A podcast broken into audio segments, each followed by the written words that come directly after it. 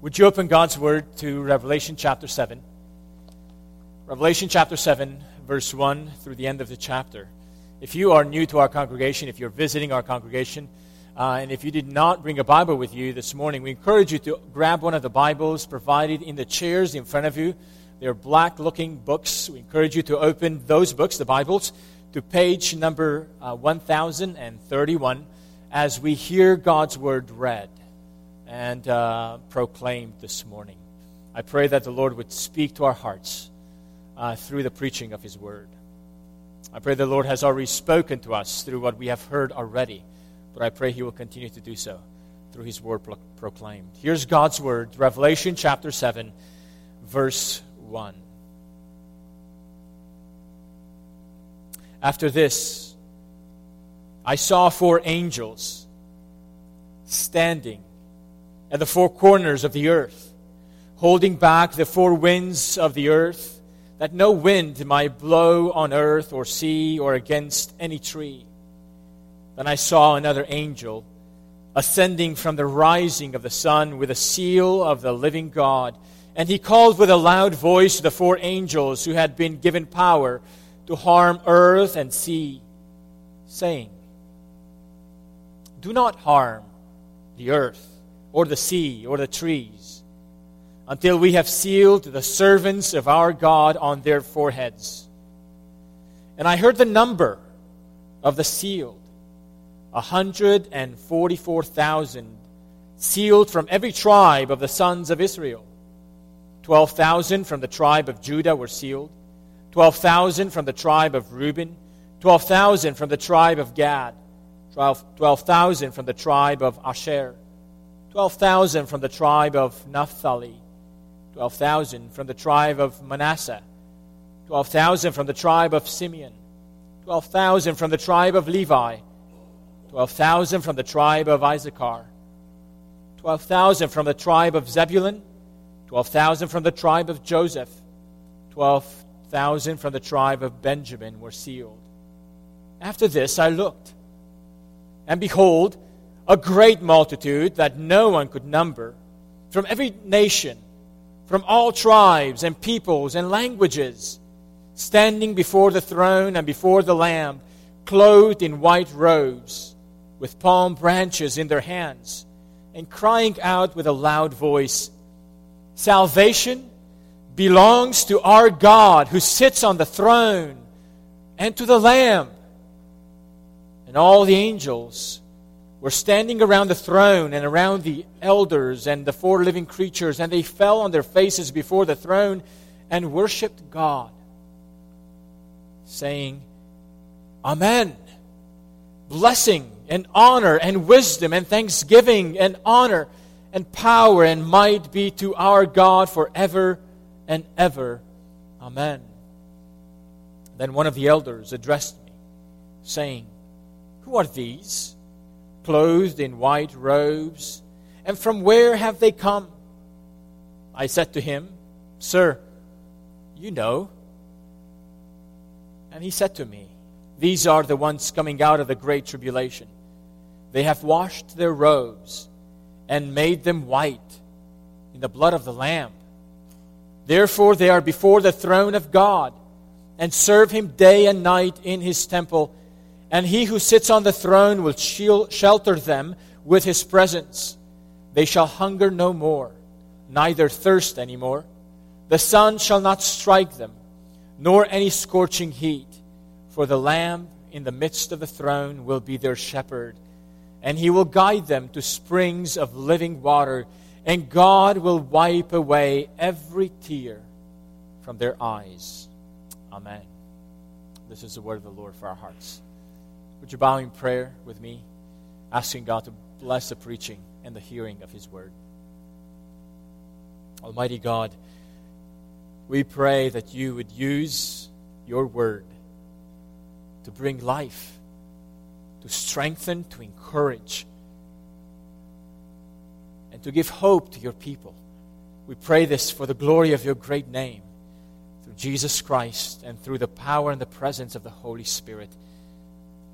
Amen. Amen. Well, Revelation chapter 7, for those of you who are new to our congregation, we are working our way through the book of Revelation. Last week we uh, preached through Revelation 6, and this morning we are working through and arriving at Revelation chapter 7. The passage we just read is made up of two big scenes the scene of God sealing his servants uh, we see that in verses 1 through 8.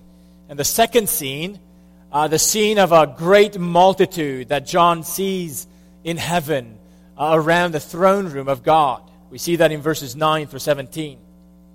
Uh, these two scenes make up the first major interlude in the book of Revelation. Uh, an interlude that breaks up the the unfolding of the 21 judgments that God reveals in the book of Revelation. Uh, this interlude, chapter 7, and the other two that we will see later in the book, do not come in chronological order in the storyline of the judgments. Uh, in other words, the historical timing of these interludes, chapter 7 included, can refer to events in the past, present, or the future. They do not happen in chronological order after the sixth seal that we uh, talked about in the previous chapter. Chapter 7 is the first interlude that gives us another perspective on how we should understand God's revealing judgments. Now, what are we to make of these first two scenes in the, in the first interlude of these 21 judgments? What are we to make of these two scenes? What do they mean? What do they refer to? Some Bible interpreters think that these two scenes refer to two different groups of people. On one side, the first scene, they say, would refer to the Jewish people, the ethnic Jewish people. And uh, the second scene would refer to the church. I would like to submit to you that that approach of interpretation is unlikely. For one, in the New Testament, the church, the people of God, whom God redeems from all the nations of the earth, are often described in images that were used for Israel in the Old Testament. And that is what we have here. Uh, there's a number of other evidences we could point to, but instead of interpreting these two scenes as referring to two different groups, as referring to Israel and the church, another way to interpret these scenes is to see them as referring to the same group of people, but dis- described through two different images. Now, this is not the first time the book of Revelation would use this kind of approach. Uh, do you remember in Revelation 5 when John was introduced to Jesus uh, in the heavenly courtroom? John heard about the lion of the tribe of Judah. He heard about it through that imagery of a lion. But then when he turned and looked, what he saw was not a lion, but a lamb, as though slaughtered. Now, if you were to take these two pictures, a lamb, oh, I mean, a lion and a lamb, they're opposite pictures. Uh, the, the, la- the lion uh, reflects the reign, the powerful, invincible rule of an animal who's the king of the animal creation. The image of a lamb communicates the, the lamb builds his kingdom. Jesus builds his kingdom through sacrificing himself. Now, these two images, if we were to take them by themselves, are opposite images. And yet, they present and represent the same reality. They describe Jesus from two different facets.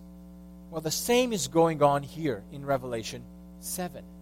As John hears the number of 144,000 But then when he looks, he sees a vision of a multitude that cannot be counted.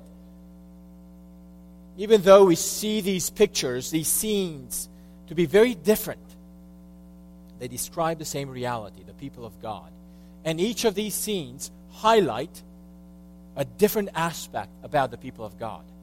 And what are these two scenes telling us about the people of God? Now, in order for us to understand what these two different scenes communicate about the same reality about the people of God, it's helpful for us to remember the context.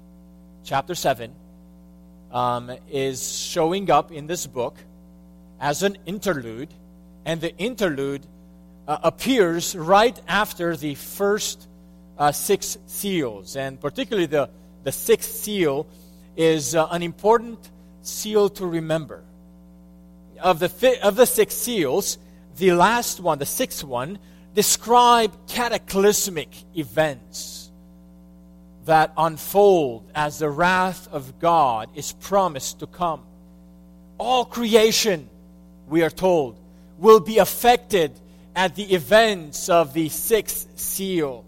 Uh, and all creation will be affected by the judgment that God will bring as the second coming of Christ will be about to, uh, to come. And we are told at the end of the sixth seal that those without Christ will have no place to hide from these judgments. We are told that not even death will be able to hide uh, them from the wrath to come. Chapter 6 ended with a disturbing picture. Notice what people from every social status will say to the mountains and the rocks. Just look with me to the last few verses of chapter 6, particularly verse 16 and 17. The, the kings of the earth, the generals, those, those with power, those with riches, but not only them, everyone, free or slave. Look at what they will say. Verse 16 Fall on us and hide us from the face of him who is seated on the throne and from the wrath of the Lamb. For the great day of their wrath has come. And who can stand? This indeed is a very important question for us to consider. When the great day of God's wrath will come, who can stand? This is a question we must keep in mind as we get into chapter 7. If chapter 6 ended with a question, who can stand?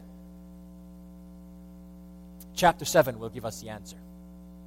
It's important for us to realize that chapter 7, it's like this interlude who says, All right, we got to a very important question in the unfolding of God's judgment. Now let's pause. Before the final seal, the, eighth, the seventh seal will, will be uh, opened up, let's consider this question who can stand?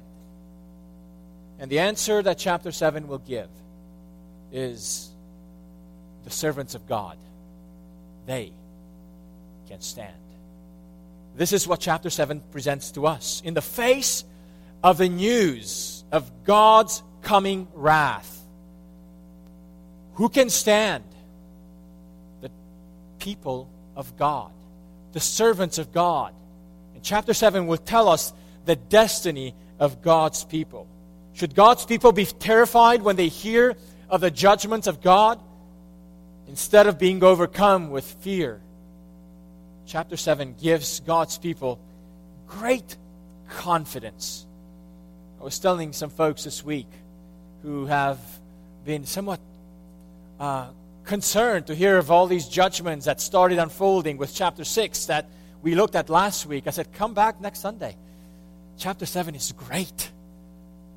And this is the point the destiny of God's people is a great destiny, even in the midst of a message that unfolds the 21 judgments of God's wrath.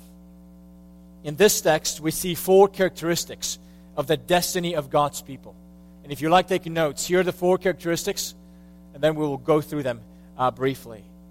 The four characteristics of the destiny of God's people is divine protection, the fullness of God's people, divine salvation, and eternal provisions. Divine protection, the fullness of God's people, divine salvation, and eternal provisions. These four truths are painted for us by these two scenes that we see in chapter 7. Let's look at each of these briefly. A destiny of divine protection. Notice what we see in the first three verses of chapter, of chapter 7. An angel commands four other angels not to harm the earth until they seal God's people with a seal. Now, people often wonder what is this seal that is being used here in chapter 7? It's important to recognize and realize that a seal or being marked with a seal or a mark on a forehead uh, is going to be a feature, characteristic of everybody in the book of Revelation. Everybody. It's a way of identifying to which kingdom people belong to. Later in this book, the beast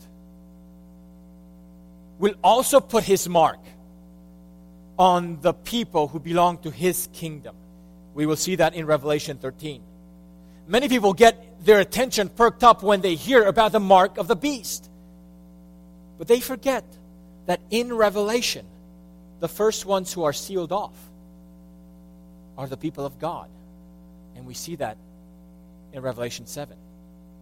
In the book of Revelation, there's only two categories of people those who are servants of God and are sealed with the seal of the living God, and those who belong to the kingdom of the beast, who have his mark. There's got to be no neutral position. Everyone is going to be sealed with a seal either the seal of the living God or the mark of the beast. Notice, when is it that God commands a sealing to take place? We're told that it's before the judgments of God on unleashed upon the earth. Look at verses 2 and 3. When I saw another angel ascending from the rising uh, of the sun with a seal of the living God, and he called with a loud voice to the four angels who had been given power to harm the earth and sea, saying, Do not harm the earth or the sea or the trees until we have sealed the servants of our God on their foreheads. Now, we should not assume that these four angels begin their work after the judgments of the sixth seal. Friends, the judgments of the sixth seal um, are the end. They, they describe the, the very end of the world. There is no more sealing after the sixth seal. The sealing here refers to the sealing that, that these angels ought to do on God's people before they harm the earth. This interlude picks up the story of God's judgments from the beginning. It's important to understand that the timing when the sealing of God's servant happens is before the angels harm the earth. In other words, God is putting his seal on his servants so they would not be harmed by God's judgments. Now, this pattern, friends, is present uh, in the Old Testament two times in very explicit ways. The first time shows up in the book of Exodus. It appeared when God brought the ten plagues against the people of Egypt. And as the plagues increased in intensity, God began making a distinction between the land of Egypt and the territory of Goshen where God's people lived. Read the story of the Exodus to see that. But the second place where this happens is centuries later during the exile when God decided to act in judgment against his own very people because they have rebelled against God. In Ezekiel chapter 9, God commanded his angels to bring devastation upon the people of Jerusalem and of Israel and to wipe them out entirely because of their rebellion against God. Nevertheless, before God gave them the green light to execute the destruction, God commanded that his faithful servants should first be sealed off before the destruction is executed. In other words, in the Old Testament, God protected his faithful people and sealed them off so that they would not be affected by the destruction that God would bring against the earth. The same pattern is now present in Revelation chapter 7. Before God's divine judgments unfold upon the earth, God seals his people so his people will not be affected by God's coming wrath. In this book, God's people suffer. They do suffer. But it's not at the hand of the wrath of God. They will suffer at the hand of the beast and the kingdom of the beast, who will pursue God's servants. But they will not suffer at the hand of the divine wrath of God. Now, the separation and the sealing that God makes over his people should lead us to have no fear concerning God's coming wrath upon the earth. Sometimes I hear believers, when they, when they hear about God's coming wrath, they, they, they, they get antsy, they get afraid. And, and chapter 7 of Revelation tells us, people of God, do not be afraid. Have confidence in God's protection of his people from his wrath. I love how one Bible interpreter said, where the threatening visions unleashed by the first six seals are designed to awaken fear in the readers by stripping away a false sense of security, the expansive vision of the redeemed gives readers reason to claim their identity as the people of God, offering a renewed sense of confidence. And that's what chapter 7 does for us who are the people of God. But there's a caution here. As I said later in the book, we will see that God's servants also suffer. While they have protection from the wrath of God, protection from the wrath of God makes God's servants to be the target of the rage of the beast. And some of the servants of God will actually be killed in the process. So we should not understand that somehow the destiny of divine protection is a blank check against any kind of suffering. The sealing of God's servants protects them from the wrath of God, but not from the wrath of the beast. And the question we can pose for us is ask ourselves, ask yourself, which protection would you rather have? Protection from the wrath of God? Or protection from the rage of the beast. We cannot have both. To compromise and seek the protection from the rage of the beast makes us a target of the wrath of God. While chapter 6 introduced us to how terrifying the wrath of God is, chapter 7 assures us that the people of God will be protected from his wrath. What a joy, what a confidence that is. But the second point we see in these scenes is that it's a destiny for God's people. It's a destiny for the fullness of God's people. The second point we see is, is that these scenes tell us that this destiny of protection is for the fullness of God's people. When John hears the number of the sealed, the 144,000, it causes questions. It may be surprising to hear that such a specific number defines uh, the people of God who are protected from, from the wrath to come. Now, some interpreters take this number very literally to refer to the remnant of the Jewish people in the final time of the tribulation. If we take this number literally, it is not referring to a big number. When you consider that it's talking about a whole nation when we compare 144,000 to a whole nation, even though it's a small nation like the nation of Israel, uh, this number is still a very small number. But we should not take this number literally. For one, it's going to show up again in chapter 14. Uh, second of all, when we see how this number is broken down, we get some clues about what this number represents. In verses 5 through 8, we see how this number, 144,000, is broken down. It's broken down in 12 portions of 12,000. Uh, it's 12,000 multiplied by 12, uh, representing the tribes of Israel.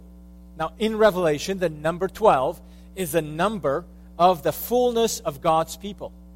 Actually, it's not just in Revelation that that shows up. Remember when Jesus began his ministry and he selected uh, a group of followers, some disciples whom he was going to send out as his apostles? Do you remember the number of disciples Jesus chose to be um, um, around him? There were 12. Why? Because Jesus was representing that he is restoring Israel. He is restoring God's people. Number 12 is a symbolic representation of the fullness of God's people. The same number shows up again at the end of the book of Revelation in chapter 21.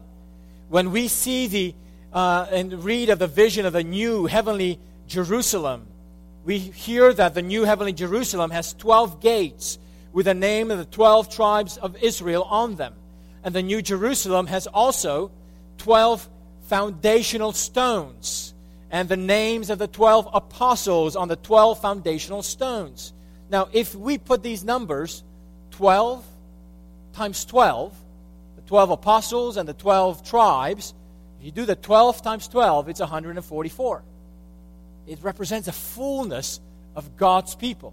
But then you have the thousand. What do you do with a thousand? Some people like to interpret thousand in a very literal way. But in the book of Revelation, the number 1000 is a symbolic number that represents a very, very, very large amount. The number 1000 should not be taken literally.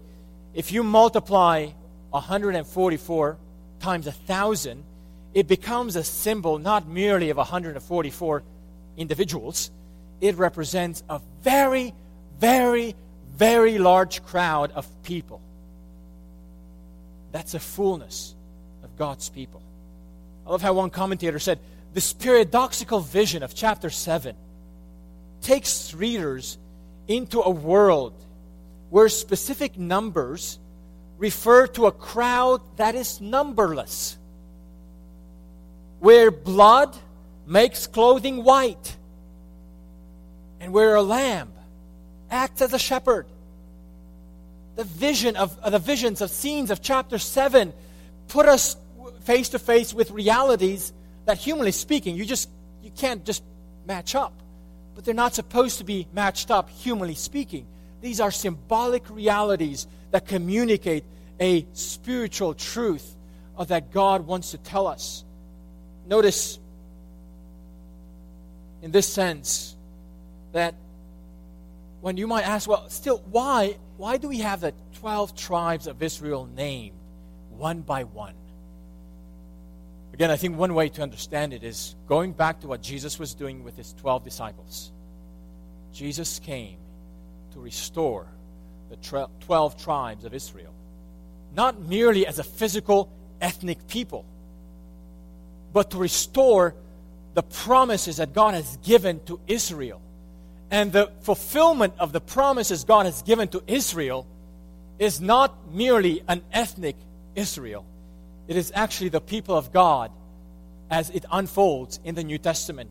One Bible commentator said it so sweetly and, and, and well.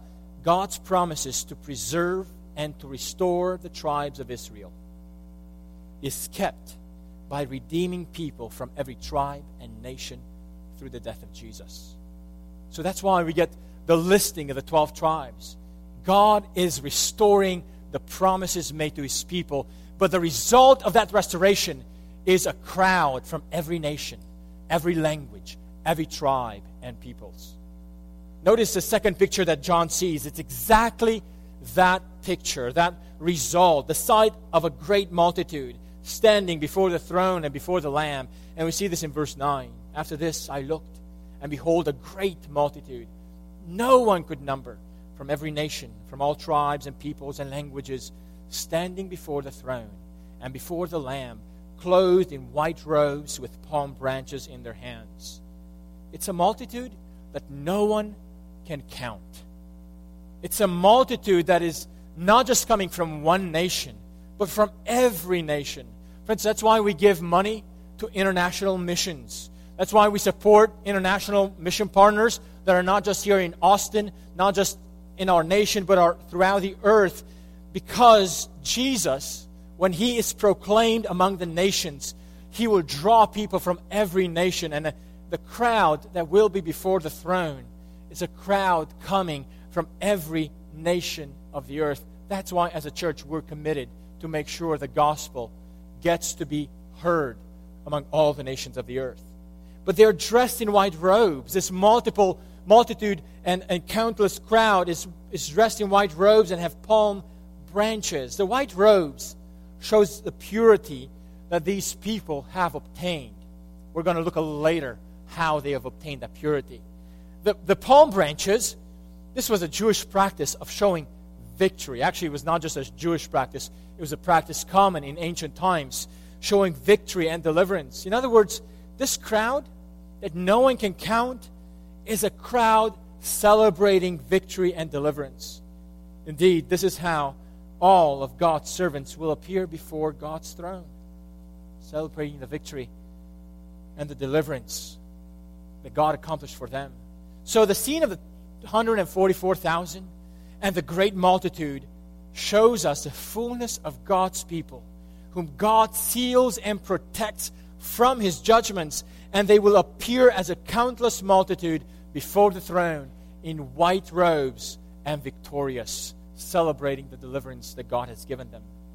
But notice what else we're told about this great multitude, about the people of God.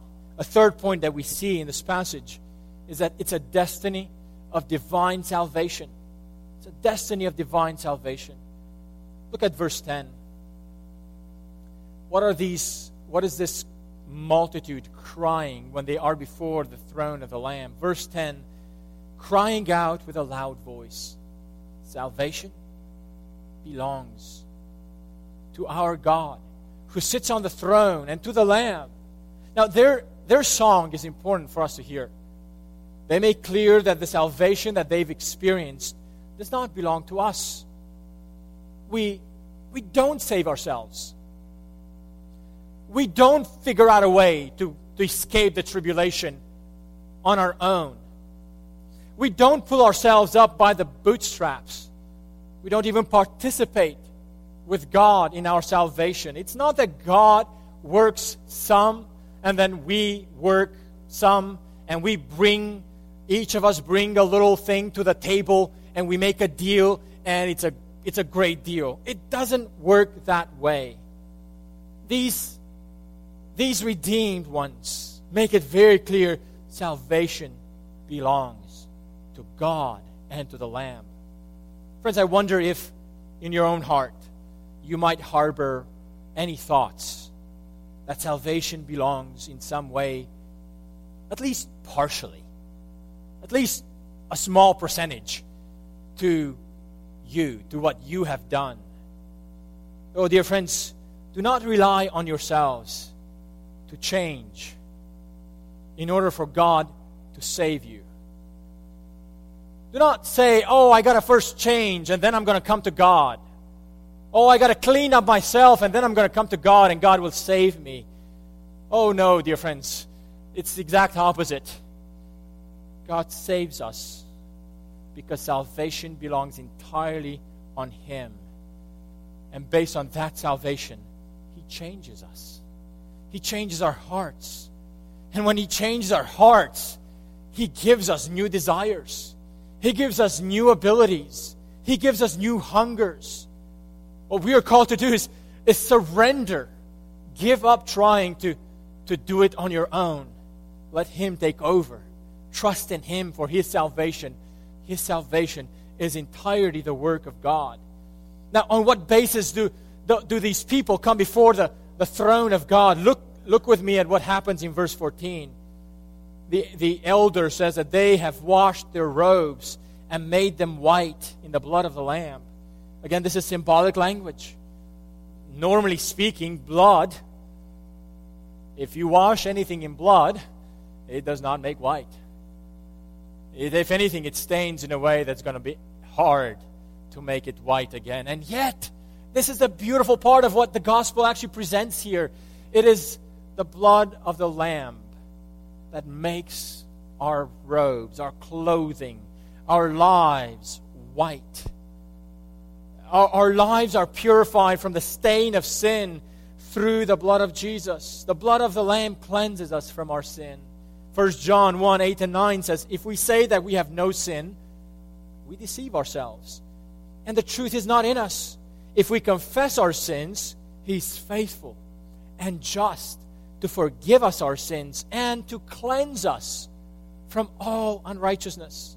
Friends, sin not only makes us guilty before God, sin also stains us before God. And the great multitude before the throne is characterized by white, white robes, which represent not the good deeds they have done to the Lord, not the cleansing that they have tried to do on their own, trying to get re- themselves rid of, of the dirt of their lives. No, it's, it's a cleansing that they've experienced because they have come and trusted in the blood of the Lamb to make them clean. Oh, friends, we have a hymn that we sometimes sing in this congregation and asks the question, What can wash away my sin? And the answer of that question is nothing but the blood of Jesus. Friends, I wonder if you have experienced the washing of the stains of sin in your life. Ever, have you ever trusted in Christ for the cleansing of your sin? It is not sufficient to merely believe that Christ exists, but also to rely on his sacrifice as the only means by which we can be cleansed of our sin. I love how one Bible commentator said the vision shows a multitude standing before God's throne.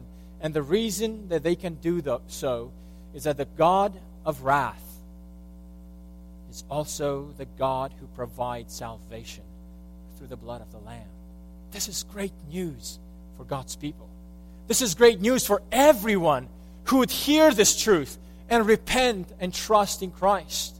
Friends, if you've never repented and trusted in Christ, in His sacrifice, in His shed blood for our sins, I would encourage you, I would plead with you, don't leave this place without turning to Christ and asking Him to wash your sins away through His blood.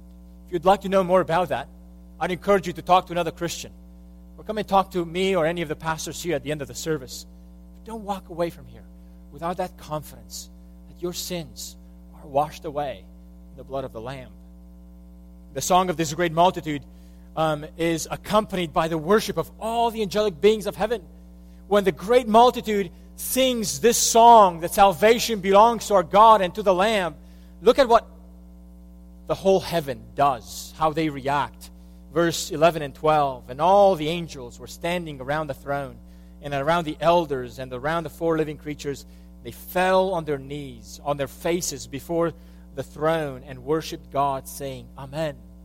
Blessing and honor and wisdom and thanksgiving and honor and power and might be to our God forever and ever.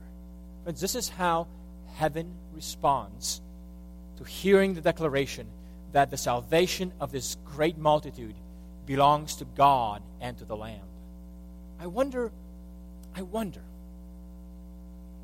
does our hearts, or do our hearts respond to God's salvation with the same chorus as the worship of heaven. When we consider that salvation belongs to our God, not to us, not to our works, not to our contribution, but entirely and exclusively on God apart from any effort on our side, do we bow down and respond with worship to God? Do we ascribe to Him the blessing, glory, the wisdom, thanksgiving, the honor, the power, and the might? The vision shows a multitude of people standing before God and a multitude of angels bowing before Him, praising God for His salvation. The final point we see about the people of God and the destiny of the people of God is not only that they experience um, God's salvation, a divine salvation, But the destiny of the people of God is that it has eternal provisions. It's a destiny of eternal provisions. The image of this great multitude causes an important dialogue between John and the other elders. Verse 13 one of the elders addressed me, saying, Who are these, clothed in white robes? For where have they come? And John doesn't know. This gives us an important clue, friends. The visions of Revelation are not sufficient without the interpretation that God's Spirit provides through His agent. So just having visions doesn't mean that you get it. Here's an example of John having a, an amazing vision, and he's still clueless about what all this means. We need God's Spirit and God's revelation to interpret even the visions of this book. The first explanation that John gets is in verse 14. These are the ones who come out of the great tribulation. Now, the great tribulation should not be understood to refer just to the tribulation that's immediately coming before the second coming of Jesus. Do you remember how John described his, his time on the island of Patmos? He said in John in Revelation 1 9, John, a partner in the tribulation and the kingdom. When, John, when Jesus described the situation of the church in Smyrna in chapter 2, verse 9, Jesus said to the church in Smyrna, I know your tribulation. You see, the word for tribulation in the book of Revelation doesn't refer to just the very, very end of the end times. It actually, the entire end times, from the first coming of Christ to the second coming of Christ, is characterized by tribulations for God's people. The great multitude is coming out of the great tribulation. But notice the contrast of what they are coming out of and what they are going into. In, in, in, in the following verses, verse 15 and 16, we see a contrast. The great tribulation, that's where they used to be. And notice what they're given, what God provides for them. God will be their shelter. Wilderness is over. The Lamb will be their shepherd. And God will remove the tears from their eyes.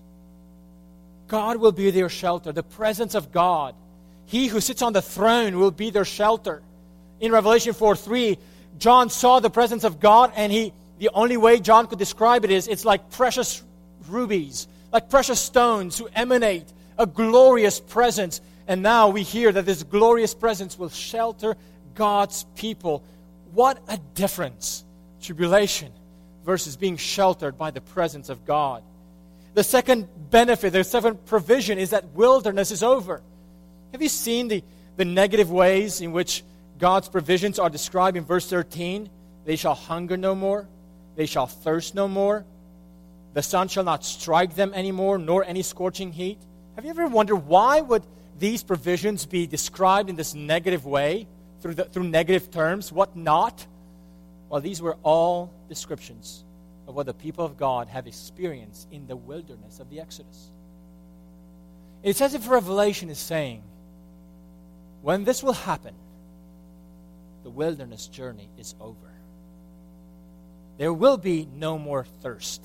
There will be no more hunger. And would you, if you remember, it was thirst and hunger that caused God's people to, to complain against God in the wilderness.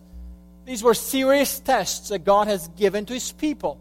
And God says, when this comes, no more thirsting, no more hunger, no more scorching sun that will, that will uh, hit God's people. Oh, friends, God's people will reach God's final destiny, the eternal promised land in God's provisions in all eternity. Not only that, but the lamb will be their shepherd. Now, this is a strange combination. How can a lamb be a shepherd? Friends, this shows the sufficiency of Jesus. Jesus is both the Lamb whose shed blood provides a cleansing through which people from every nation become the people of God. But Jesus, as a lamb who has been slain, is also the shepherd who guides God's people and provides for God's people. Friends, we need not only the the cleansing of our sins, but we need the guidance and the protection of a shepherd, and the lamb will be the shepherd, and he will lead us to springs of living water. Not only God, not only that, but God will make a final provision for his people. And the final provision we see in this passage is that God will also remove, wipe away the tears from their eyes. Verse 17 God will wipe away every tear from their eyes.